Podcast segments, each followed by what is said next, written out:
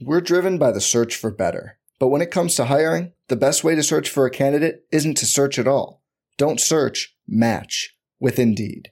Indeed is your matching and hiring platform with over 350 million global monthly visitors, according to Indeed data, and a matching engine that helps you find quality candidates fast. Leveraging over 140 million qualifications and preferences every day, Indeed's matching engine is constantly learning from your preferences Join more than 3.5 million businesses worldwide that use Indeed to hire great talent fast. And listeners of this show will get a $75 sponsored job credit to get your jobs more visibility at Indeed.com slash BlueWire. Just go to Indeed.com slash BlueWire right now and support our show by saying you heard about Indeed on this podcast. Indeed.com slash BlueWire. Terms and conditions apply. Need to hire? You need Indeed. Hello, everybody. Welcome into the NBA front office show. Oh, man, the playoffs are in full swing. There's so much incredible stuff happening around the NBA, so much to talk about. And uh, Keith, you know, I, I know today, this morning, been kind of a rough morning for you on, on, social media, just everything's been going on. And so let me let me give you a little pick me up here.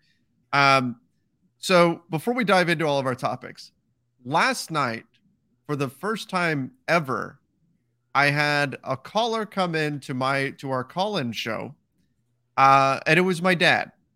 And the, the, the first time that I've ever had, and my dad is is just like with, with you, just Celtics fandom is a generational thing for you. Lakers fandom is a generational thing for me. It was the first time ever that I had uh, my dad in the what eight plus years now that I've been doing this actually come on the show and, and, talk. And it wasn't planned or anything like that. I was on the show live, and then next thing I know, there his name popped up as as somebody trying to call into the show.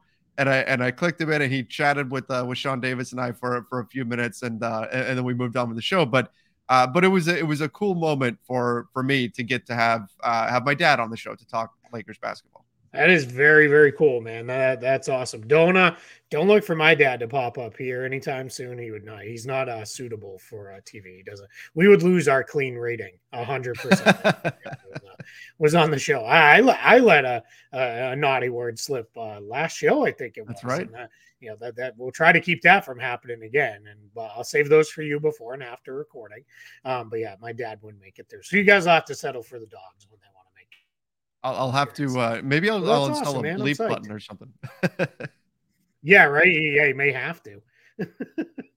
but anyway, it was it was a cool moment and just one of those things that I think I'll I'll remember that hey yeah my my dad got to come on the, the show at some point so it was it was a lot of fun. Yeah, that's really cool. Yeah. Really, really cool. Anyway, so there so there's a positive before we get into unfortunately a, a negative story to start off the the show. Uh, uh, torn meniscus. Um, eh, this, I don't know exactly what the recovery timeline is. We were I were just talking before we went on the air though about this. Maybe this bleeds into next season. Kawhi Leonard's body just doesn't seem to want to play professional basketball right now, and that's unfortunate. Obviously, the Clippers were eliminated uh, last night by the Phoenix Suns, four-one uh, series, and um, you can only imagine what series we might have gotten had both sides been been fully healthy. Yeah, had both both teams had their guys. I think we might be looking at one right now. I think right Kings Warriors. I think we're all probably in agreement has been the best first round yeah. series. It might have been this one because these would have been two teams just you know filled with star power going back and forth and yeah, it's just a bummer that, we didn't get it right, and we're we we're we're not gonna. And I, you know, it's funny. I made a promise to myself, and then I repeated this on a couple radio spots uh, yesterday. But even before the game was played, because even if they had won, I felt confident Phoenix was going to win the series. And what I said was, I will not buy into picking the Clippers to be a finals team next season. I don't care what they do. I'm just not going to do it. You know, I mean, now barring, uh, you know them getting a whole bunch of veteran dudes on the minimum, like, you know, building a, a 15 man super team. But that feels almost like the only way they could get there because they just can't stay healthy.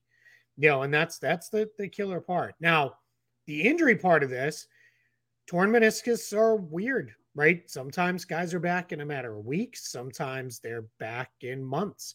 It can take a long time, you know, for these things. And given Kawhi's history and knowing how they've been so careful with him. My guess is we're probably going to see him pretty limited to start next season, and then we'll see what that looks like for for the Clippers as they go. Paul George, imagine will be full go at the beginning of next year, so we'll see. The last thing I want to say on this one too is Clippers got to stop messing around with these injuries. You you knew this was it. You knew he was out. Some people are saying it's gamesmanship and all these kind of things. It's just you got to be transparent. I don't even care about the gambling yes. aspect of it, you got to be transparent with the injuries. You owe it to to the fans because the other thing is we didn't do it here because it's not how we do business. But Kawhi got killed on social media, on many um, of the talking head shows. There were written pieces of he just doesn't care enough. He doesn't want to play and all these things. Well, the dude had a legit torn meniscus. Like no one's playing through that. Of course, he was going to be out. The, you did your player wrong here with this, and I get it. Kawhi, he probably never saw it because I don't think he does anything on social media or anything like that. But it's just, yeah, it's just wrong. You just can't keep doing it this way. I'm I'm so glad you brought that up because that was one of the talking points I wanted to get into around this. And I also want to don't let me leave this topic without talking about what this means for the Clippers. There's a lot of chatter out there about does Steve Ballmer continue to tolerate this or do they make sure. a big move this summer? So we need to get into that. But how problematic is this? That and look, I really enjoy that the NBA is not the NHL, it's not the NFL, where an injury report. It's not soccer where an injury report is player sustained a lower body injury. Mm-hmm. Right. And that's that's the injury report. Or literally out of MLS and, and soccer in general, you'll get the player picked up a knock in yeah. training. The hell is a knock? Yeah. You gotta give us give us something yeah. a little more specific than yeah. than that. But the NBA in general is pretty transparent. Hey, this player has, De'Aaron Fox has an avulsion fracture. He's going to try to play through it and, and all of this, right? Um, this is now twice that this has happened with the Clippers, where they play the game where Kawhi Leonard is hurt, they know he's done, and they act like he might come back and play, trying to get a competitive advantage. Now we also saw this is not necessarily out of the ordinary in terms of like we saw the Grizzlies, right? Didn't want to reveal anything about whether or not Ja Morant was playing until they had to, you know, right before game time. But this is this isn't like a hey, this guy's hurt, but it's not an injury. It's going to keep him out forever. This is a hey, this guy's out, out. He's not coming back. We know he's not coming back, and we're going to pretend like the injury is something else and just not reveal what it is. How problematic is that? And I hadn't thought of it from the player's perspective of Kawhi gets gets destroyed for a week in the press and then it turns out that he's that he's really hurt is this i mean the gambling perspective is part of it but is this something the nba needs to address i i, I think so and i like i personally don't necessarily really care about the gambling aspect of it i you know if we really got deep into it i wish that i think i tend to think so few people can do that responsibly that i worry about you know that getting more and more tied into sports and just in our culture in general. But that's a whole other you know topic sure. of conversation. But the reality is the league has tied itself to gambling quite a bit, much like the NFL has as well, right? They're, they're now actively promoting every. I don't know if there is a single commercial break during the playoffs where you don't get an ad for FanDuel or DraftKings or somebody, right? So what what I think here with this is that's going to be what will ultimately tip this is like something's going to happen where somebody's going to be like well wait a minute this caused a huge problem one of their their core partners that's when it'll change. But it'll change if that's what it takes for it to change i'm okay with that because then it changes for the better. It allows us to do our jobs better because we would have spent less time knowing like that series is over. Like he's not coming back. It doesn't matter you know what happens you know here in the next game or so. Like it's over. They're they're done. Um i also find it very weird they were very open about paul george. Like they yeah. left it open right up until the start and then they're like yeah he's not going to play like in this series like he's out you know for the first round and maybe if we advance you know we'll readdress them why they've done this twice now with Kawhi you know maybe it's because they know he's doesn't care, right? Not not doesn't care about playing. I want to be, let me be very, Does, very doesn't care about the back. care about if they share his you know injury status or not. Sure. Um, you know that's where I think it's um you know I I, I think it's man, maybe that's why they they feel like they can do it, but yeah, it's it's not a good look for sure. Um, you want to move to what does this mean for, Yes. Yeah. Let, us talk about what what this means Sure. for the Clippers because, like I said, that the conversation is growing. Of this is four years now. I saw somebody put the stat out there. I wish I could credit them, but that Paul George and Kawhi Leonard have appeared in together in forty percent of the Clippers games in four years. Do you want to hear the other like crazy one? Yeah, I, then I got this from Zach Lowe's podcast. I think it was Zach who said it. It was from the time the Nets built their super team to the Clippers building their super team. They have a combined something at that time. It was like four or five playoff wins. Oh my gosh. Yeah. That's crazy. Yeah. It's it's Nuts, crazy. right? So yeah. so if you're Steve Ballmer and money grows on trees, right? Maybe it's less of a concern than it would be for a different ownership group here. Sure. But money's no problem for him. so maybe he's more tolerant of this than another team would be, but nonetheless, your your return here can't be great. You can't be feeling good about what you've got here in four four years now, and you don't have a lot to show for it. But I think complicating this situation is while people say maybe it's time to make some drastic changes, you're also opening a new arena. And do you want to open that arena in the middle of a teardown? Probably not. Mhm. So what do you do if you're the Clippers this summer? I think you just have to run it back and hope for the best, right? And and you know, hope for the best. And unless a trade comes its way that gets you out of this, which is highly unlikely, because I don't know how anyone could trade for Kawhi or PG right now. Um, you're probably just gotta gotta hope hope for the best, and you know maybe you know you catch lightning in a bottle. They're healthy when it means you know when they need to be, and off they can go. I'm gonna throw throw a question at you. So don't don't go look at their salary sheet. Okay. How much guaranteed money? And for our purposes, I'm gonna give you a little hint. We're gonna count Eric Gordon's 20 million or so as guaranteed Oh. money because I think he's gonna be back. How much guaranteed money do you think they have on their books for next season? Give you another small hint. They only have two free agents, Mason Plumlee and Russell Westbrook. Every the other 13 guys are all under contract. 190 million? You're pretty close. 198.2 million in That's pretty close. salary. I was going between 190 and 200. I'm like, I Yeah. know it's it's up there Yeah. because it's You're like right, right on it, man. it's crazy. Like you're over the cap guarantee. You're over. Oh, you're into the you're- tax You're, guaranteed. you're into the super tax. You're into the you're yeah the super tax the super guaranteed. minimum. Yep. And, and do we know for sure if that super tax is kicking in this summer? Oh, parts I think it's a two year phase in, right? Yeah, parts of it. Yeah, there's a there's a phase in coming. Parts of it are like like they will not have access to the taxpayer mid level. That seems like that is coming like this coming season. Um, some of the, the the further penalties like the draft pick stuff and some of those other things that's probably going to be the next year, like like after this coming season. Um, but the taxpayer mid level, I believe, and we'll do a show when things slow down a little bit. And now that we're getting close to the first round wrapping up, maybe if teams can close out series like you're supposed to at home in five games um and d- didn't happen stupid celtics um if you we move on we'll do a show where we really break down the cba stuff in detail. We'll get into all of it because mm-hmm. there's there's a lot with that. But they're going to be up into that super tax realm.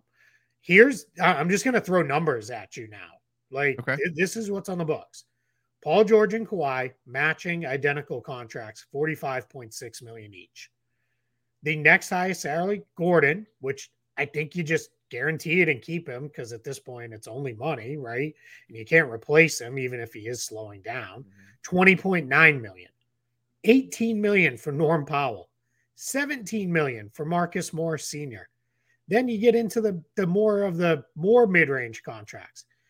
Nick Batum, 11.7 million. Robert Covington, 11.7 million. Terance Mann, 10.6 million because he's got that extension that bumps him up. Ivica Zubac, 10.9 million.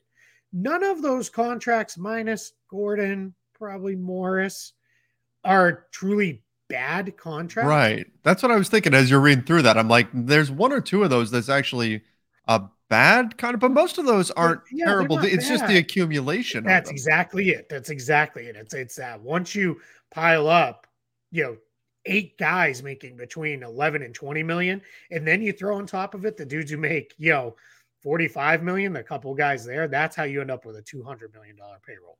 And that's before I'm guessing they're going to do what they can to bring Mason Plumlee back because he was really effective for them, played really well, and was a good backup for Zubac.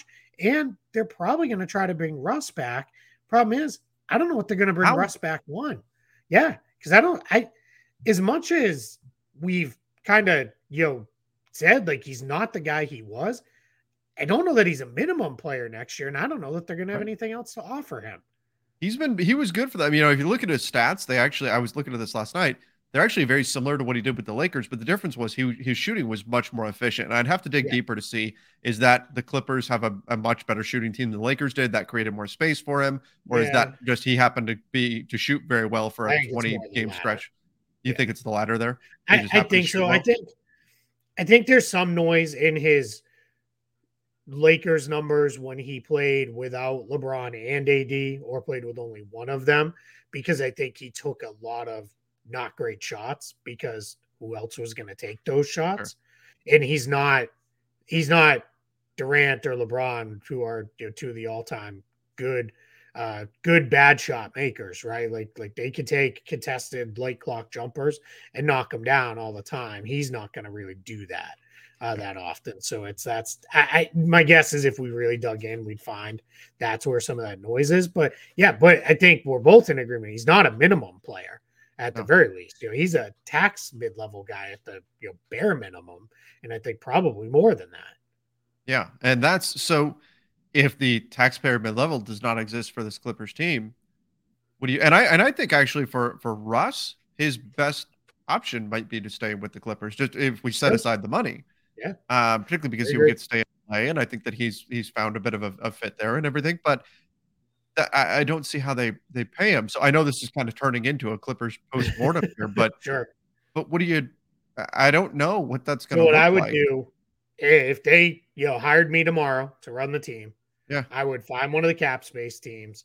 And I know it sucks to be out even more picks as you're finally starting to get into them, but I'd see if I could move on from a like Robert Covington like one of those guys. Just get that salary off my books, get me under the super tax line enough to give me the taxpayer MLE, and I'd resign Russ because otherwise you're filling the point guard spot with a player on a veteran minimum because that's all you'll have, and they're not going to be as good as Russell Westbrook. Like yeah. that's just the, the reality. You know, you're you're now looking at the Ish Smith, Reggie Jackson, Cory Joseph type guys, and that's not good enough to start. And if you're not going to be confident that you can have Kawhi and PG on the floor, who's going to initiate your offense? Right? Someone still has to get the ball up the floor and get you into your stuff. At the bare minimum, Russ can do that and he can do a whole lot more. And I fully say that recognizing if he tries to do even more than that, it can be damaging. Like I get mm-hmm. that part of it. But yeah, this is it's it's it's really, really tough. And now this is exactly what the NBA wants in the new CBA, right? They want you to be forced into, hey, you can't just spend your way out of every decision. You cannot just continue to do this. Another uh, likely option is they pile a couple of those salaries together and go try to trade for a player who can fill that point guard spot, that that on ball spot, and just try to make it work that way. So maybe that's what we ultimately see. Mm-hmm. But yeah, it's it, this is this is tough, man. They, they they have their work cut out for them this summer. Yeah, it'll be interesting to see how they how things go about. I mean, obviously, this uh these new CBA rules are going to make things very tricky, and they're supposed to. I mean, they, the Clippers yep. and the Warriors are the two teams that are very clearly in the crosshairs here with the new rules for the NBA, and uh, and how they navigate this is yeah. going to be interesting. Same thing for like Donte DiVincenzo on the, the Warriors, except yeah. at least they have the the little bump of they have his early bird rights, so they can offer him that on top of it because he's already on the roster. So not saying that will be enough for him, but at least you have that. Uh, having or not early bird, they have his non-bird rights, but having non-bird rights on a minimum guy does you nothing. You know, does you no good. So I I, I need to ask you this too, um, and I may wind up cutting one of our other a couple of other topics that we can save for tomorrow because I want to. I've been wanting to to talk about this too. Um, I think it was John Hollinger who went through some of the things that would no longer have been possible had this season been played under the new season's NBA rules in terms of trades and, uh, and the the whole situation with with being able to uh, teams who are into the super tax, as we're calling it, not being allowed to sign players off of the buyout market. So, like the entire Russell Westbrook trade situation would not have been, none of it would have been possible.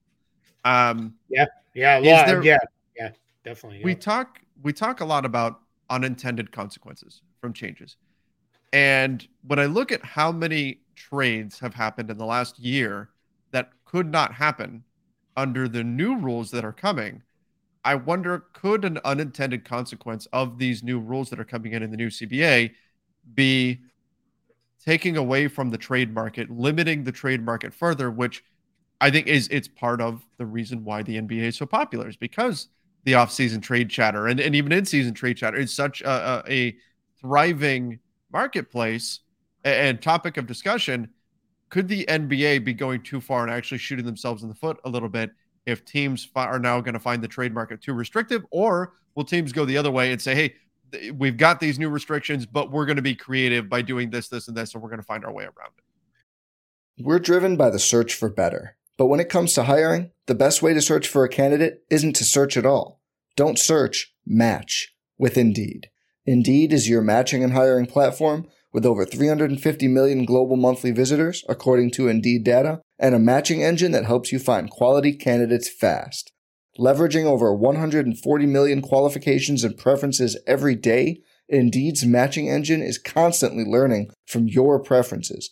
Join more than 3.5 million businesses worldwide that use Indeed to hire great talent fast. And listeners of this show will get a $75 sponsored job credit to get your jobs more visibility at Indeed.com slash BlueWire. Just go to Indeed.com slash BlueWire right now and support our show by saying you heard about Indeed on this podcast. Indeed.com slash BlueWire. Terms and conditions apply. Need to hire? You need Indeed. Every fan knows the right player in the right position can be a game changer. Put LifeLock between your identity and identity thieves to monitor and alert you to threats you could miss. Plus, with a U.S.-based restoration specialist on your team, you won't have to face drained accounts, fraudulent loans, or other losses from identity theft alone. All backed by the LifeLock Million Dollar Protection Package. Change the game on identity theft. Save up to 25% your first year at LifeLock.com slash aware. Initially, it'll be the first one, but it'll very rapidly turn to the second. They, they, this will separate the really smart teams from the not smart teams, and we'll see that very quickly. There will be moves made that will be done around the idea of, hey, we just gotta get you know moving on this quicker. We got to get ahead of it um, with with some of these things. And that list of stuff that couldn't have happened, the KD trade to, to yeah. Phoenix, would not have been one of them. Malcolm Brogdon to the Celtics likely yeah. would not have been allowed. I mean, we're not going to spend a bunch of time going through all of them, but basically, most of the big trades for the teams that are way over the tax would not have happened. Jae Crowder to the Bucks wouldn't have been a thing. Um, deal with that. So here's what I think is going to happen. So, in this will phase in over the next couple of years, as all these things will. But let's say it's a guy like um, I'm, I'm trying to think of a good example here, but uh, I, gotta find a, a good one who's who's let's say it's Mason Plumlee. Okay, uh-huh. Mason Plumlee's full bird rights on him. He makes nine million this year. Clippers, because bird right stuff doesn't change. They could sign him to whatever they wanted to this summer. Okay. What if the Clippers say, hey, we're so screwed with these penalties, let's say we all agree Mason Plumlee is what a $12 million player now in the new world of the NBA, probably in that range, 10, 12 million. What if they say, hey, we got to make him a $20 million player? So then we have Mason Plumlee to use as salary matching in a trade because we can't add more than we send out. So what we do is we overpay guys because we can, because we're the Clippers and we have the money. And then we use him as yeah, we all know he's really a 10, 12 million, but now we can go get a 20 million player because we have him. That's the kind of stuff I think we're going to see happen where it's going to be let's give out bigger contracts to a handful of these guys, knowing essentially we're turning them into a walking trade exception. Like that's what we're trying to do because I can't be stuck trying to match. Because remember, in the new world, it's going to be you have to match dollar for dollar right. um, on the trades. It can't be I sent out 15 to take in 20. It's going to be I sent out 20 to take in 20. And I think that's how we may see some of the team, teams get there. There's only a small handful who can afford to do that, but I think we may see some of that. So kind of similar to what the Orlando Magic did this last summer with Gary Harris, Mo Bamba, creating yeah, kind of like play, players who were they had the second year non-guaranteed on their deals and yeah.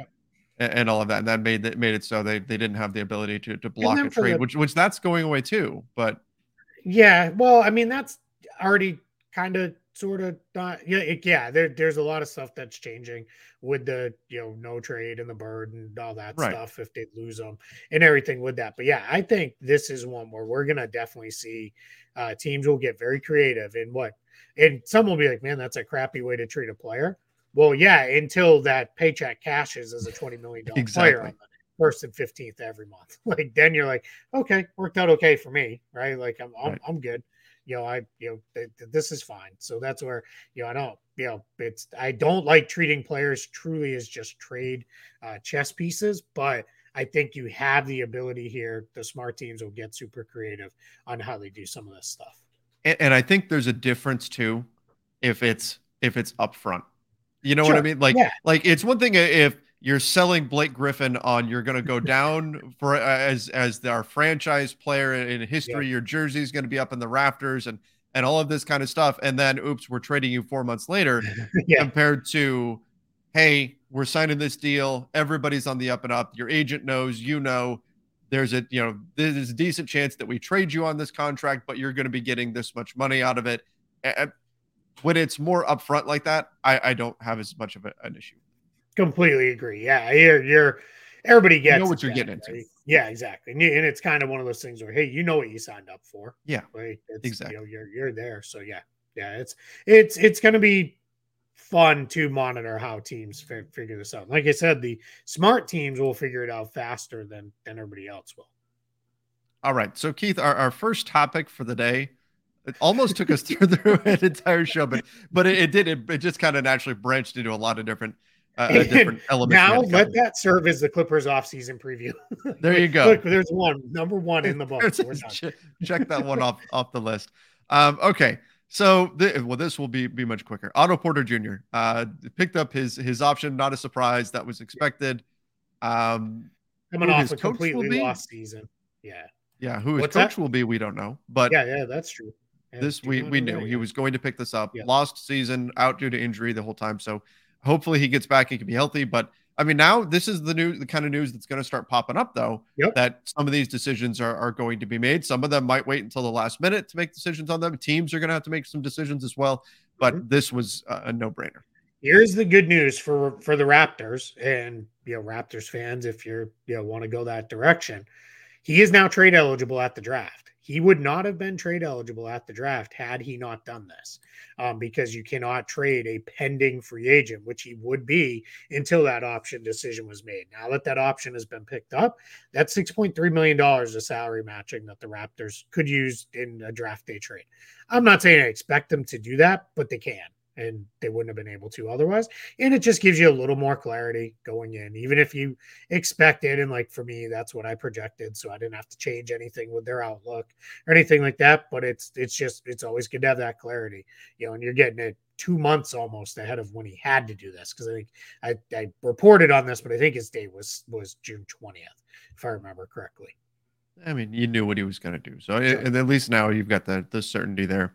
Uh, we should. People, sorry, just because some people do ask, the the two earliest option dates that like we we know of that that's out there. I mean, you can see all these are all on Spotrac. If anybody's ever interested, you can check all this stuff out.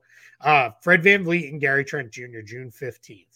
So still, you know, roughly a month and a half away. Um, those are the two guys who have the two earliest option dates um, that, that are out there. So we're probably not going to see a ton more of these um, over the next, you know, month even, because generally guys do it very close. But in this case, no brainer. Let's just get it done. Let's all move forward. All right. Uh, we do have a couple of award winners. Yeah. Lauri Markkanen gets most improved player, and Paolo Banchero gets rookie of the year. I don't think there's a big surprise on either one that they got they got these awards, and, and I think both guys are very deserving. Paolo Banchero, I think, was indeed the best rookie in, in the season, and Lauri Markkanen, man, I mean, he was fantastic, especially in the early going when the Jazz were surprising everybody, and they were I think they were the one seed in the West at, at one point. Yeah, one um, point, um, yeah. obviously that's not how their season ended up, but uh, he had a, a, tremendous season and certainly made those trades that the Jazz made this this offseason look that much better. That hey, we got this guy that's that's that's fantastic. So yeah, I mean both it, of these I'm is, good with. this is what Lauri Markkanen did last year. So with the Cavs last year, mm-hmm. and fully owning that he was in a less you know starring role, but 15 points per game. I'm rounding all of these. 15 points per game, six rebounds, uh, shot 45, 36, 87 shooting splits. This year, 25.6 points per game, 8.6 rebounds. He shot, just, he barely missed a 50, 40, 90 season. Uh, basically 49.9% from the field, 39% from three on 7.7 attempts per game, too. And then 87.5% from the free throw line on six free throw attempts per game in 66 games played and was really just shut down at the end because the Jazz were going in a different direction, let's just say. Absolutely deserving of this award. A lot of other guys could have Shai Gilgeous-Alexander. Some others could have been in there, but Markkanen had an outstanding season. So when I, I look at these, I think, yep, that Markkanen was was fantastic, and it's part of the reason why I think Jazz fans should be optimistic about their future. Not just Markkanen, but the other things that you know, all the draft picks they've got now um, to play with as well. But he was tremendous. Uh, was it still the right like? Do Cavs fans feel worse about the trade now? Like they, uh, they feel like, oh man, we gave up the playoff series. Yeah, we'll see what happens. week or. See what yeah. see, see how they feel there. That's a good point. Yeah, uh, yeah. Then, no, I, I don't think so. I I I think you still feel pretty good, right? I mean, you still have Donovan Mitchell. Like, sure. I know it hasn't been a great run for him. Now, if Danny Ainge starts turning these draft picks into guys like Jaylen Brown and Jayson Tatum uh, in Utah, then all of a sudden it's going to be like, what did we do? Right. Like we traded Markkanen and you know all these great players, like draft picks. Like, but I don't think the Cavs will be quite that bad and will shouldn't right. fall quite that far. But didn't think that about the Nets either. And then look at how that whole situation went. You never know. Uh, and then Paolo Banchero getting rookie of the year. Again, that, that makes sense. I thought he was tremendous this season.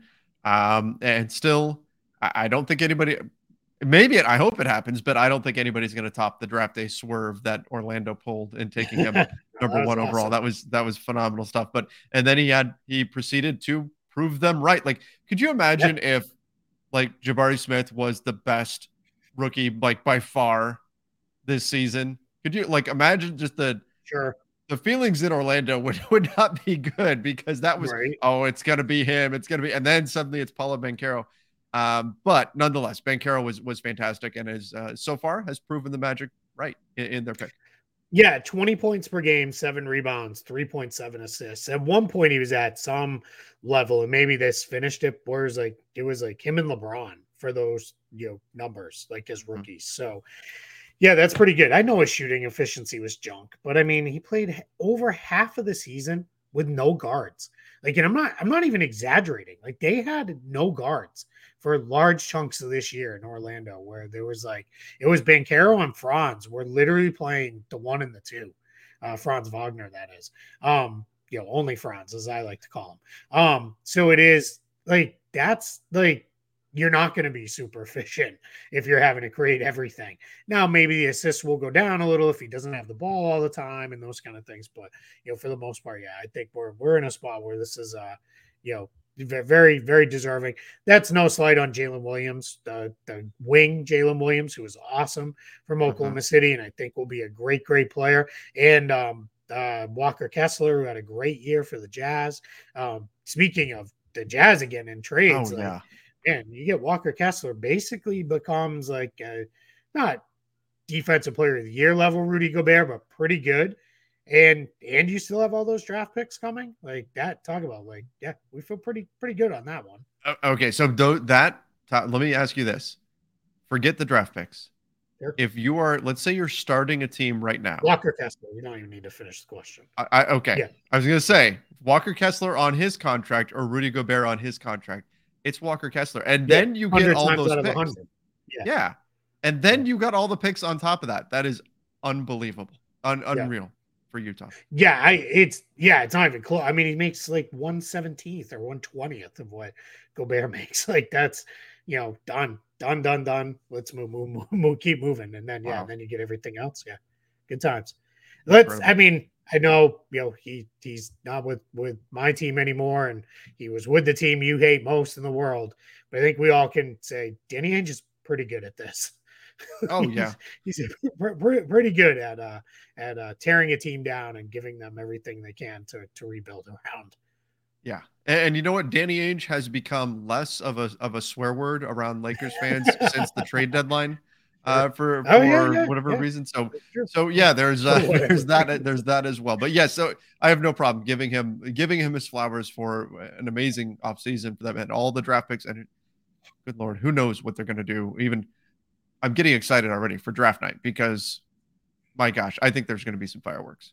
Yeah, I think so too. I think anytime you have a a um obviously whoever lands at number one is like Yes. I turned my phone off, I deleted my number, like I canceled my subscription plan because I am not taking a single phone call about trading number one because it's Victor Wembanyama and we're done. We're moving on.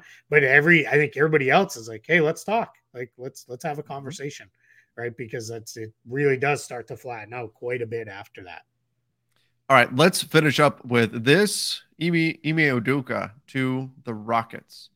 Uh, winds up becoming their coach. We talked about this the other day about how sometimes uh, these teams that are getting out ahead of it before a lot of teams are eliminated from the postseason, they're able to, if they find their guy, uh, sign them and, and say and, and move forward. What What do you think about this hire for Houston? I think it's interesting, especially when you compare it to what they were rumored to be maybe doing with um, Nick Nurse. I think what this does is this gives you still the optionality if you're the Rockets. If you hired Nick Nurse, you're basically saying it's either James Harden or we're getting some other guys. We're we're pushing this forward. We're trying to win. Nick Nurse is just he's probably not coming into a rebuilding situation where he's growing a whole bunch of kids and making them work. Udoka, you can split the difference. You can say, "Hey, come in, bring discipline to our our young roster that really desperately needs it. You know, let's try to build these kids up and go." Or you can pitch it to James Harden of, "Hey, we hired the dude who two years ago was coaching in the NBA Finals." Um, when it gets into the whole suspended, then ultimately whether it was fired or just parted ways, however you want to look at it from the Celtics, that point of view with this. I'm a big believer in second chances. He didn't murder anybody. He didn't like he didn't even commit a crime as far as we know and have been told. And Adam Silver came out and said when the NBA did their own investigation, there was nothing to block him from getting another job. He basically was did something you can't do in an organization and he got fired for it, just like we see. I mean, it feels like every day, major businesses, this happens with somebody. It's not excusing the behavior at all. It, it's important. Should not have done what he did, but it doesn't mean you don't get second a second chance. You get a second chance to prove you learn from it and that you're gonna figure it out and go. So, you know, good for him. The Rockets got got a heck of a coach. You know, they they they did well with this, and I think this signals it's all still open for them to do whatever they want to do, but they maybe are a little more content to let's keep growing with the kids if we need to moving forward. Does this matter at all for the Celtics? I don't recall off the top of my head if they officially parted ways with him or if he's still under contract or what. No. How did that all resolve? when the whole stuff came up with the Nets, the Celtics at that time, I can't remember if they officially released it. I don't know if it was like, or like they said it, but it was basically they made it known hey, we're not going to, if anybody wants to hire him, go ahead. Like, we're not going to hold you back from it. And I think the idea was then if he gets hired by the Nets, everybody just wipes their, their hands of the situation. And it's like, we don't have any stuff. And then shortly after that, the Celtics, it was right before the All Star break. They um, promoted Joe Mazzulla to the full time, removed the interim tag, and it was announced then that they had parted ways with Ime Okay. Udoka. Like the, the suspension part was over, but they were like it was done. He was no longer a part of the organization. No sense of he would be back either. So right. So no real ramifications there then. Okay. Yep. I'm going to add one quick thing if I mm-hmm. can. Mm-hmm. Okay, I'll make yeah. it very quick. Early entry candidate list came out uh, from the NBA. We talked about this the other day, just kind of dates to watch. Um, that that deadline was the 23rd to identify as an early entry candidate. 242 players, much like you and your your salary cap uh, guaranteed money uh, prognostication ability. I was pretty right on in the middle. I said um, I said that they they would have uh, um, about somewhere between two and 300 players would declare as early entry candidates. So hmm. 242 players. Uh, what happens now is college players under NCAA rules have until 5 p.m. on Monday, June 12th, uh, to to uh, withdraw from the draft. All players, uh, you know, um, I'm sorry, that's um, all players is Monday, June 12th, 5 p.m. NCAA players are Wednesday, May 31st. So I, I mix those those dates up. So Wednesday, May 31st for college players. So roughly a month from now, uh, guys will be able to go through the draft combine, get a sense of where they really stand uh, in the league and those kind of things, and then they can still withdraw and return to school. And that's why this number is so big now because so many guys they go through at least a little bit of the process, yeah. get a sense. Sometimes they get feedback from teams of like, hey, you really got to work on your off the dribble yes. shooting, or you got to work on your strength, or you know ball handling, or your defense, or whatever it is they get that feedback and then they go back to school and get to work on it. So, and there's some guys who are on here very clearly because they've already a handful of these guys have announced like this is not only am I transferring, this is where I'm transferring to. Um, it, it is now in a spot where um you know some of these guys that's exactly what this process is for them they're just coming out to to see what it's like and get gather some feedback and go go from there so that that's really where we're at Right, right, and so that that list is going to be chopped down significantly, and then of course only sixty players get get drafted on uh, yep on draft. Uh, so. You know how many is this year? It's only fifty eight. Fifty eight because yeah. who was the lost picks again? Uh, Chicago and right. Philadelphia. Yeah, yeah. So uh, Miami already already lost there. Chicago couldn't last year because they didn't have a pick. They're only losing theirs because they get the they got the pick from Denver, if I remember correctly, um, through through a, another deal. So they, yeah, they get the Denver pick, which they're forfeiting, and then Philadelphia is forfeiting their own pick, and then Philly will also forfeit next year's pick too because they were fined two uh, fined or uh, punished by losing two draft picks. So I, it's it's way too valuable to do it now, but part of me wants to go back to the days where there were like way more than two rounds of the NBA draft, sure. and people were drafting like their friends and st- stuff like that. yeah. That, that used to happen in Major League Baseball all the time. It'd be yeah. like, you know, somebody would draft somebody, and every every once in a while, that person would like turn into somebody. Like they'd be like, "Holy cow, they're actually okay." I we, are not going to get into it. We'll we'll save it for tomorrow's show because yeah. I want to talk about Portland adding a G League franchise, yes. and we'll spend time on that.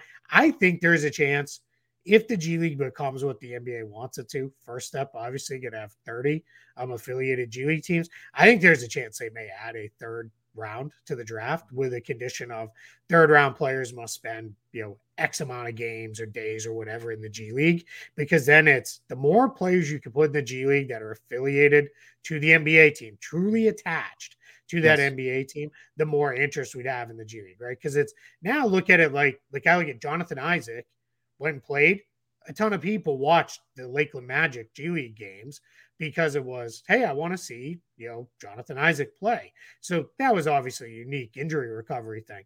But if you had a kid where it's like, man, I kind of liked that guy in the draft, and now he's spending the whole year in the G League, people will tune in and watch you know, on occasion with that. And that's how you beef it up a little bit. I think I think they'd like to be kind of what Major League Baseball is, where like everybody knows who their team's like top two or three prospects are. If you're a hardcore fan of that team, I think they'd like to be able to be like, hey, remember we also got you know Trevor Lane down in the G League, you know, dropping 25 a game on folks. Junior high three point shootout champion. I so Keith, that that brings me full circle. My my dad on the show last night got asked to confirm by by our live chat got asked to confirm that I could actually shoot the basketball that I was that I was a shooter. And I just did a piece all about how Malik Beasley needed to lose his minutes for for the Lakers and that was the player my dad compared me to. That's funny. So your dad said you have no place in the Lakers rotation as well. He, he said I was very streaky as a, as a shooter. that is um, too funny. My dad's scouting yeah. report would be he could shoot, he could pass as long as he didn't have to be on the move. And he's not entirely wrong. I was I was uh undersized and not a very great ball handler. I could really pass. I was kind of maybe maybe it was subconsciously because he was one of my favorite players. I was like NBA Arvydas Sabonis, but like oh, there a you go. foot and a half shorter because I was like very small. And but I like to just stand there, stand still, and like facilitate the offense, and occasionally shoot it myself. Not occasionally. I like to shoot a lot. I, I, I, was a little bit of a make it a rain back in the day. Yeah, I was. I I I, would. I, I, didn't turn very many down. Probably should have, and I maybe would have played more, but I, I did not. the itchy trigger finger uh, of yeah. Keith Smith out there shooting. on the floor. Okay, you, you, can't score if you don't shoot. And the name That's of the true. game is try to score points. So. According to Michael Scott, you miss 100% of the shots you don't yep. take. Yep. Right. Wayne Gretzky, Michael Scott, Michael Jordan. I don't even remember how that goes. Yeah, uh, funny. All right, All right. we're we're we're we're going off on a tangent here. So let's wrap things up there. But appreciate everybody for joining us. Make sure you do subscribe to the NBA Front Office Show YouTube channel. Turn on those notifications, and of course, go follow us over on Apple Podcast, Spotify, wherever Get it is you listen to podcasts. That's right. Put those reviews in. We sure do appreciate it. Till next time, everybody. See you and stay safe. For the ones who work hard to ensure their crew can always go the extra mile, and the ones who get in early so everyone can go home on time. There's Grainger, offering professional grade supplies backed by product experts so you can quickly and easily find what you need. Plus, you can count on access to a committed team ready to go the extra mile for you. Call, clickgrainger.com, or just stop by. Grainger, for the ones who get it done.